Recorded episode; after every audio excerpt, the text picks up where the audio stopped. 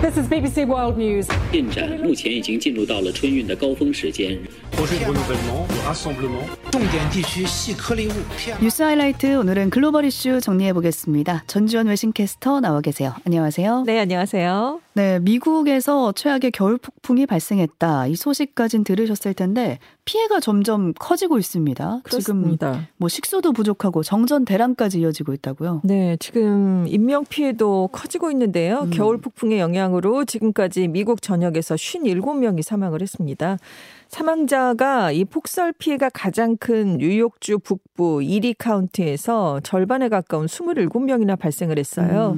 이곳에서는 최고 2m 가까운 눈이 쌓였는데요. 27일에 눈 예보로 대부분의 상점이 문을 닫았습니다. 그래서 식료품을 구하기도 힘들었고요. 10,000명이 넘게 정전 사태를 겪고 있는데 그래서 바이든 미국 대통령이 이날 뉴욕주에 비상 사태까지 선포를 했습니다. 2m가 쌓였다는 걸 상상만 해도 네. 거리를 다닐 수가 없을 것 같아요. 그냥 뭐 차가 아예 안 보이더라고요. 왜냐하면 2m나 쌓였으니까요. 그러니까요. 네. 그리고 이제 항공편도 많이 결항이 됐다가 그래도 지금 정상을 되찾아가고 있는데 문제는 사우스웨스트 항공입니다. 26일에 전체 비행편의 한 70%인 2,800여 편을 취소했고요. 국내 국제선 한 3,900편이 취소가 됐는데 이게 성탄절이던 전날 3,100여 편보다 상황이 더 악화된 수치였습니다. 네, 이 사우스웨스트 항공은 인력 부족의 노후 기종 문제까지 겪고 있거든요. 그래서 며칠 동안 평소의 3분의 1 수준인 한 1,500편만 운행을 할 계획입니다. 그래서 항공 대란이 좀 장기화되지 않겠느냐 이런 전망이 나오고 있고요. 한파에 약한 곳들이 남부 지역이었는데 수도관이 동파된 곳이 이번에 많았습니다. 그래서 지금 식수 대란이 이제 발생할 가능성이 있는데 미시시피주 잭슨시 주민들이 수도관이 동파해서 보일러를 가동하지 못했고요. 루이지애나주 슈레브포트, 조지아주의 애틀랜타 지역에서도 수도관 파열 신고가 잇따랐습니다. 근데 문제는 파열된 수도관으로 이물질이 들어갈 가능성도 높거든요. 네네. 그래서 지금 수질 악화에 대한 우려도 함께 커지고 있는 상황입니다. 네, 지금 미국이 겨울 폭풍으로 몸살을 앓고 있는데 미국 정치권에서는 지금 불법 이민자 이송 문제를 놓고 공방이 격화되고 있습니다. 공화당 소속 주지자들이 이민자들을 민주당 소속 주에 내려놓고 가버렸다고요? 그렇습니다. 이민자 버리기다 이런 얘기까지 나오고 있는데요. 공화당 소속인 그렉 에버트 주지사가 크리스마스 이브에 불법 이민자 100여 명을 워싱턴 DC에 있는 해리스 부통령 관저 앞에 내려놨습니다. 그 이후에 지금 이민자 문제로 양당이 다시 격돌을 벌이고 있는데요. 이 에버트 주지사는 멕시코와 접해 있는 텍사스주로 들어오는 중남미인들의 불법 입국을 바이든 행정부가 제대로 대응하지 않고 있다. 이에 대한 항의의 뜻으로 불법 이민자들을 보냈다. 이런 입장입니다. 근데 이제 미국 언론들은 이민자 100여 명 가운데 반바지 차림도 있었다. 이렇게 보도를 했는데 백악관이 영하 8도를 기록했던 날이다. 그런데 이런 날 이민자들을 연고도 전혀 없는 도시로 데려와서 방치하는 행위 자체가 비인도적인 처사였다라고 강력하게 비난하는 성명을 내놨습니다. 그냥 밖에다 두고 간 거군요. 그렇습니다. 그냥 버스에서 내리게 하고 그냥 가버린 거죠. 앞서서 텍사스주는 불법 이민자들을 민주당 주지사가 있는 뉴욕주로 보내려고 했는데 이제 뉴욕에 겨울 폭풍이 발생해서 좀 엄청난 추위가 발생을 하니까 워싱턴의 해리스 부통령 관저 앞으로 갑자기 목적지를 바꾼 것으로 알려졌습니다. 이 에버트 주지사가 10월에도 1,500명 이상의 불법 이민자를 버스로 뉴욕에 보낸 적이 있고요. 4월에도 불법으로 국경을 넘은 뒤에 망명을 신청한 이민자 7,400여 명을 같은 방법으로 워싱턴 DC로 보냈던 적이 있습니다. 그런데 지금 텍사스주만 그런 게 아니라 유력한 공화당 대선 주자로 떠오르고 있는 디센티스 플로리다 주지사도 9월에 자신의 관할이 아닌데도 텍사스주로 들어온 불법 이민자 상당수를 비행기에 태워서 매사추세츠주에 있는 민주당 부유층의 대표적인 휴양지 마서스 비니어드로 보냈거든요. 근데 이때 그럼 왜 플로리다주가 나섰느냐라고 했더니 멕시코로 들어온 이민 이민자들이 미국 내에서 선호하는 주거지가 플로리다주기 때문이다. 뭐 이런 얘기를 내놓기도 했었습니다. 네, 그러니까 지난 11월 중간선거 이후에는 이런 불법 이민자 이송 논란이 좀 잠잠했었거든요. 네, 그렇습니다. 네, 하지만 이번에 다시 촉발이 되면서 공화당 소속 인사가 주지사를 맡은 이른바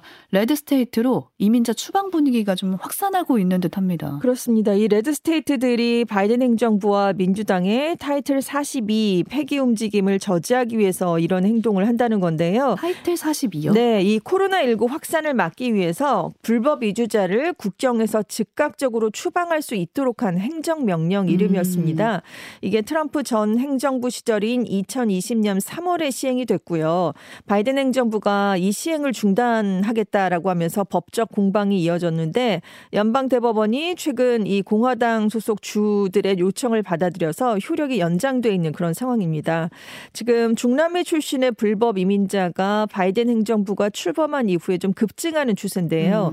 지난달에 멕시코와 접한 남쪽 국경에서 23만 3천여 명이 불법 입국을 하다 적발이 됐는데 이 수치가 월간으로는 역대 최대치였습니다. 또 2022 회계연도에 남부 국경 불법 이민자가 사상 처음으로 200만 명을 돌파하기도 했습니다. 네.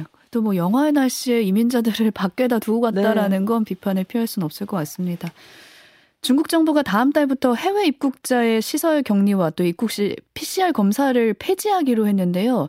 사실상 3년 만에 제로 코로나 정책을 종료하는 거다. 이렇게 보면 되는 거죠. 그렇습니다. 중국 당국이 내년 1월 8일부터 코로나19에 대한 방역 대책 수준을 지금의 갑에서 을로 낮추기로 했습니다. 이에 따라서 해외 입국자는 중국에서 지정된 호텔 등 별도 시설에서의 격리가 폐지됩니다. 일정 기간 재택격리 그리고 건강 모니터링만 하면 되는데요. 현재는 해외 입국자들이 시설 5일, 재택 3일 이렇게 총 8일 동안 격리 조치가 돼야 했었습니다. 네. 또 해외 입국자에 대한 방역 절차도 간소화했어요.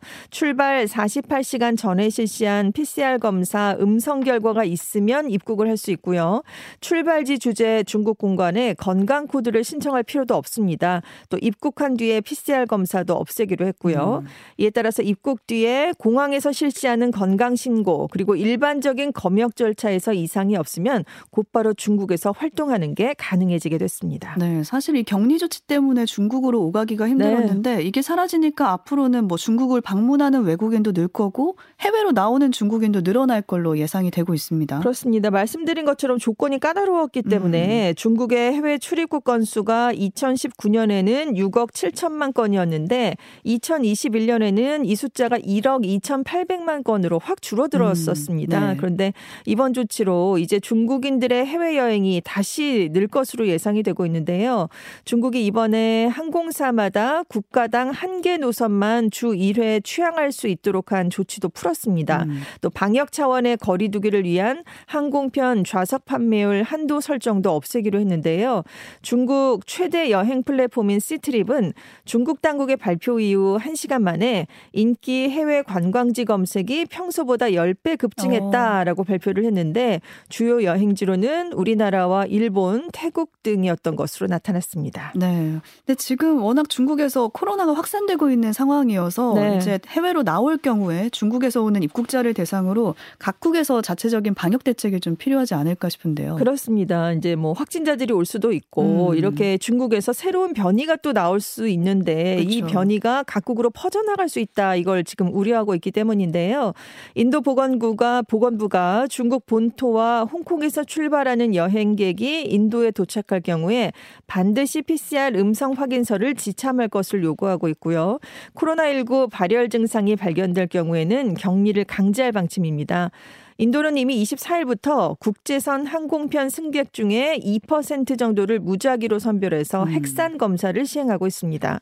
또 이탈리아 정부도 24일부터 국적을 불문하고 중국에서 출발해서 오는 모든 승객을 대상으로 코로나19 핵산 전수 검사를 실시하기 시작했는데요. 이 조치는 일단 다음 달 30일까지 계속될 예정입니다. 네. 또 일본도 30일부터 중국발 입국자 전원에 대해서 코로나19 검사를 하면서 하면서 입국 규제를 강화하기로 했는데요. 이에 따라서 중국에서 출발해서 일본으로 입국하는 사람, 또 7일 이내 중국을 방문한 이력이 있는 사람은 일본에 입국할 때 모두 코로나19 검사를 받아야 합니다. 그리고 양성 판정을 받으면 대기시설에서 원칙적으로 7일간 격리가 됩니다. 우리는 어떤가요? 16일부터 중국을 표적 검역국가로 추가시켰습니다. 그래서 중국에서 오는 입국자에 대한 검역 조치를 좀 강화했는데요.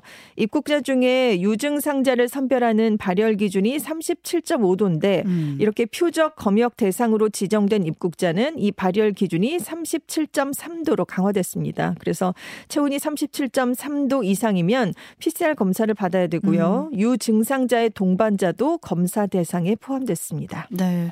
어쨌든 중국이 제로 코로나를 풀면서 경제적인 기대는 계속해서 올라가고 있는데 우려도 있습니다. 중국이 코로나19 확산에 적절하게 대처하지 않을 경우 앞으로 6개월간 약 150만 명이 사망할 거다. 이런 연구 결과 나왔어요. 그렇습니다. 마카오대와 하버드대 의과대 공동연구팀이 이제 논문을 발표했는데요. 중국의 현재 면역력 수준을 감안할 때 적절한 조치가 취해지지 않으면 3개월 내에 12억 7천만 명이 코로나19에 감염이 되고 6개월 안에 149만 명이 사망할 수 있다라고 밝혔습니다.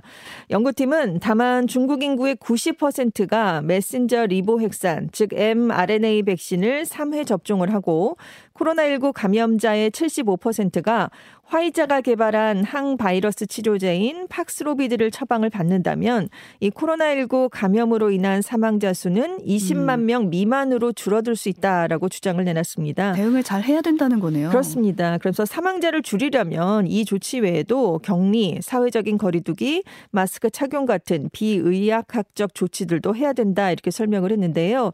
중국이 지금 화이자가 개발한 항바이러스 팍스로비드 사용은 승인을 했지만 화이자나 모더나가 개발한 mRNA 백신은 승인하지 않은 상황입니다.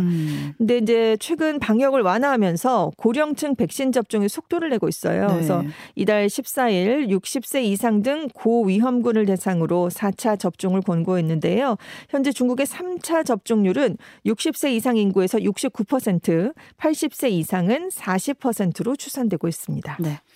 이란에서는 히잡 반정부 시위가 계속되고 있는데요. 이번에는 이란 당국이 반정부 시위를 지지한 이란 축구 영웅 알리 다에이 가족의 출국을 막았다고 알려졌어요. 이 다에이 선수가요, 1990년대와 2000년대에 이란 축구 국가대표로 활동을 하면서 A매치에서만 109골을 기록했던 이란의 축구 영웅입니다. 네.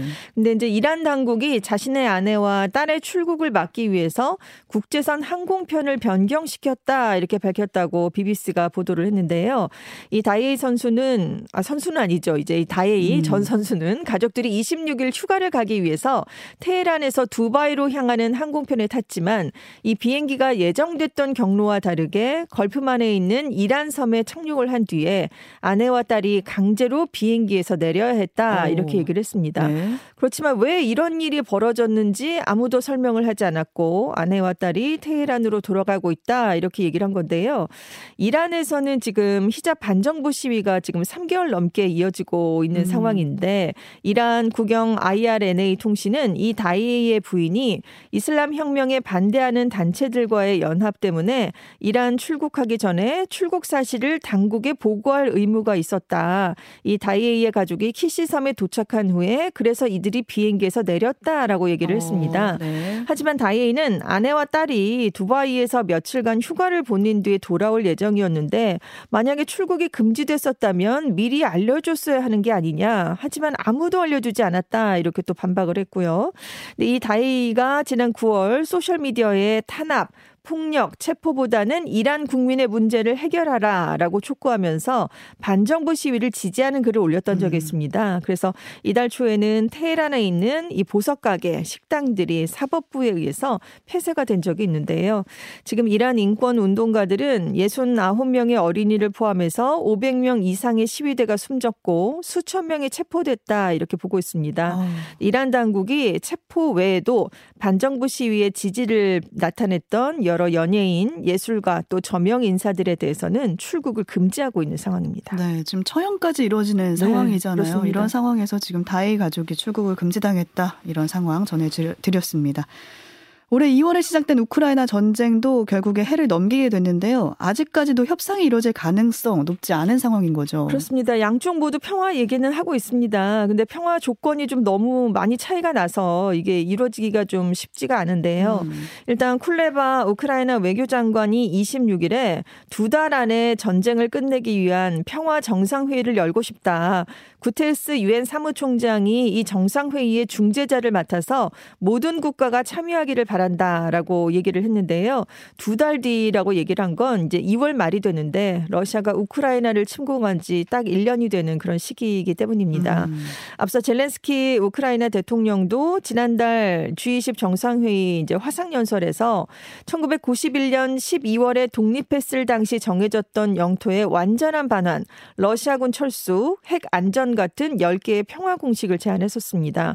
또 푸틴 러시아 대통령도 25일에 받아들일 수 있는 해법에 대해서 관계국들과 협상할 준비가 돼 있다라고 하면서 양측에서 지금 평화 협상에 대한 얘기는 지금 나오고 있긴 하거든요. 근데 왜 협상이 시작되지 못할까요? 이 우크라이나는 우크라이나의 영토를 보전해야 한다. 전쟁 피해 배상, 전쟁 범죄자 처벌, 재발 방지 약속을 해라. 이렇게 지금 요구를 하고 있는데 네. 반면에 러시아는 현재 자신들이 차지하고 있는 우크라이나 병합 지역 영토는 절대 내줄 수 없다. 이렇게 나오고 있기 때문입니다. 또 우크라이나의 나토 가입도 여전히 반대를 하고 있고요. 그리고 지금 우크라이나가 유엔에게 중재자로 나서달라라고 했는데 일단 유엔은 모든 당사자가 원해야만 나설 수 있다. 이런 입장을 보이고 있습니다. 이 전문가들은 지금 겨울이 시작되고 전투가 어려워지면서 양측이 서로 전장에서 유리한 위치를 차지하려는데 더 몰두하고 있기 때문에 평화협상에는 속도가 나기 어려울 것 같다. 이렇게 보고 있습니다. 네, 우크라이나 전쟁이 해를 넘기게 됐다라는 소식까지 오늘 살펴보겠습니다. 전주현 캐스터와 함께했습니다. 고맙습니다. 네, 감사합니다.